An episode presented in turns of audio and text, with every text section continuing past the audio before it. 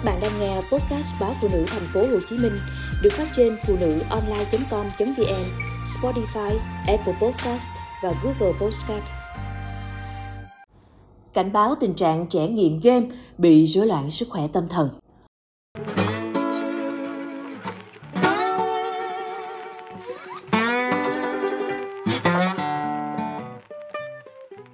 Thống kê của Viện Sức khỏe Tâm thần cho thấy, trong nhóm từ 10 đến 24 tuổi có vấn đề về sức khỏe tâm thần, nghiện Internet và nghiện game chiếm tới 43%.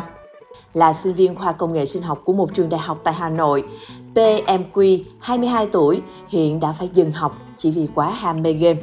Năm lớp 7, thời điểm bố mẹ ly hôn, cũng là lúc Quy bắt đầu chơi game và có cảm giác được giải tỏa căng thẳng, quen nhiều bạn bè. Dần dần, Quy chơi cả ngày lẫn đêm, chỉ cần được nghỉ học là sẽ lao vào máy tính để chơi.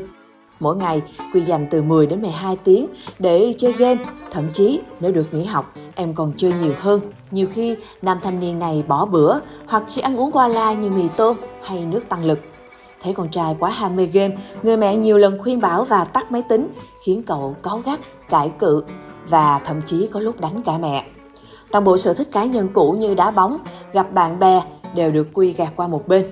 Từ một sinh có học lực khá giỏi, Quy xuống dốc không phanh, chỉ còn học lực trung bình. Mẹ Quy từng đưa con vào bệnh viện chuyên khoa tâm thần điều trị, song bệnh chỉ thuyên giảm rất ít.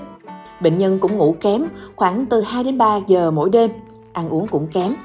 Thạc sĩ bác sĩ Nguyễn Thành Long, Viện Sức khỏe Tâm thần cho biết, bệnh nhân mắc hội chứng nghiện game online, rối loạn cảm xúc hành vi, rối loạn cả giấc ngủ. Thời gian đầu điều trị, bệnh nhân còn chưa chủ động trong giao tiếp, vận động, Tuy nhiên, sau một thời gian điều trị bằng phương pháp hóa trị và tâm lý, hiện bệnh nhân đã cải thiện, ăn ngủ cũng tốt hơn. Bác sĩ chuyên khoa 2 Bùi Nguyễn Hồng Bảo Ngọc, Viện Sức khỏe Tâm thần cho hay, tỷ lệ nghiện game trên toàn cầu cũng tăng ở mức 8,5% đối với nam và 3,5% đối với nữ. Trong đó, khu vực châu Á cho thấy tỷ lệ lưu hành cao nhất 6,3%, Bắc Mỹ là 3,6%, châu Đại Dương là 3,0% và châu Âu là 2,7%. Trẻ em và nhóm tuổi vị thành niên có tỷ lệ lưu hành cao nhất, 6,6%. Nghiện game online khiến người chơi không kiểm soát được hành vi chơi game của mình. Thời gian hoặc tần suất chơi game tăng theo thời gian hoặc nhu cầu tham gia vào các trò chơi có mức độ phức tạp ngày càng tăng, yêu cầu kỹ năng hoặc chiến lược nhiều hơn để duy trì và gia tăng độ phấn khích. Các bệnh nhân nghiện game luôn có thôi thúc hoặc thèm muốn tham gia chơi game. Bệnh nhân cũng khó chịu, cáu gắt hoặc gây hấn bằng lời nói – hoặc thể chất khi buộc phải chấm dứt hoặc giảm chơi game. Bên cạnh đó, người nghiện game gặp gián đoạn trong chế độ ăn uống, giấc ngủ, tập thể dục và các hành vi liên quan đến sức khỏe khác.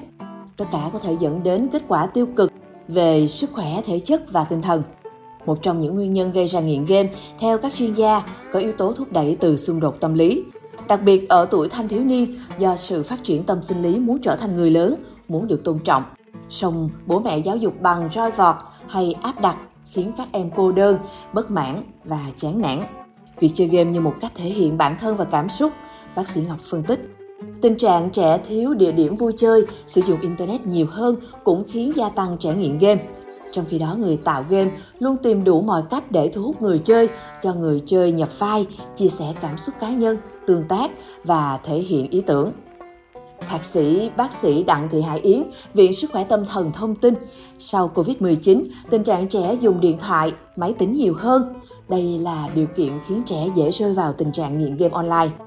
Theo số liệu thống kê của Viện, trong nhóm trẻ từ 10 đến 24 tuổi có vấn đề sức khỏe tâm thần thì nghiện Internet và nghiện game chiếm tới 43%. Các bậc phụ huynh cần trao đổi cho con thời gian nào được phép sử dụng máy tính, việc thầy cô giao bài tập trực tuyến khiến các con sử dụng thiết bị điện tử là không tránh khỏi. Các bậc phụ huynh cũng không thể kiểm soát cả ngày nên cần chủ động hạn chế một số trang web. Bên cạnh đó, phụ huynh có thể liên lạc với nhà trường để biết được thời gian biểu, giúp bố mẹ kiểm soát con trên các kênh học tập với nhà trường. Hiện nay, với căn bệnh nghiện game online, các bác sĩ cho biết có thể sử dụng cũng như kết hợp các liệu pháp như liệu pháp hành vi, liệu pháp tâm lý, điện trị liệu, hóa trị liệu vân vân Tuy nhiên, các bác sĩ cho hay bệnh có nguy cơ tái phát nên cần phải kết hợp bác sĩ, người trị liệu và gia đình để kiểm soát.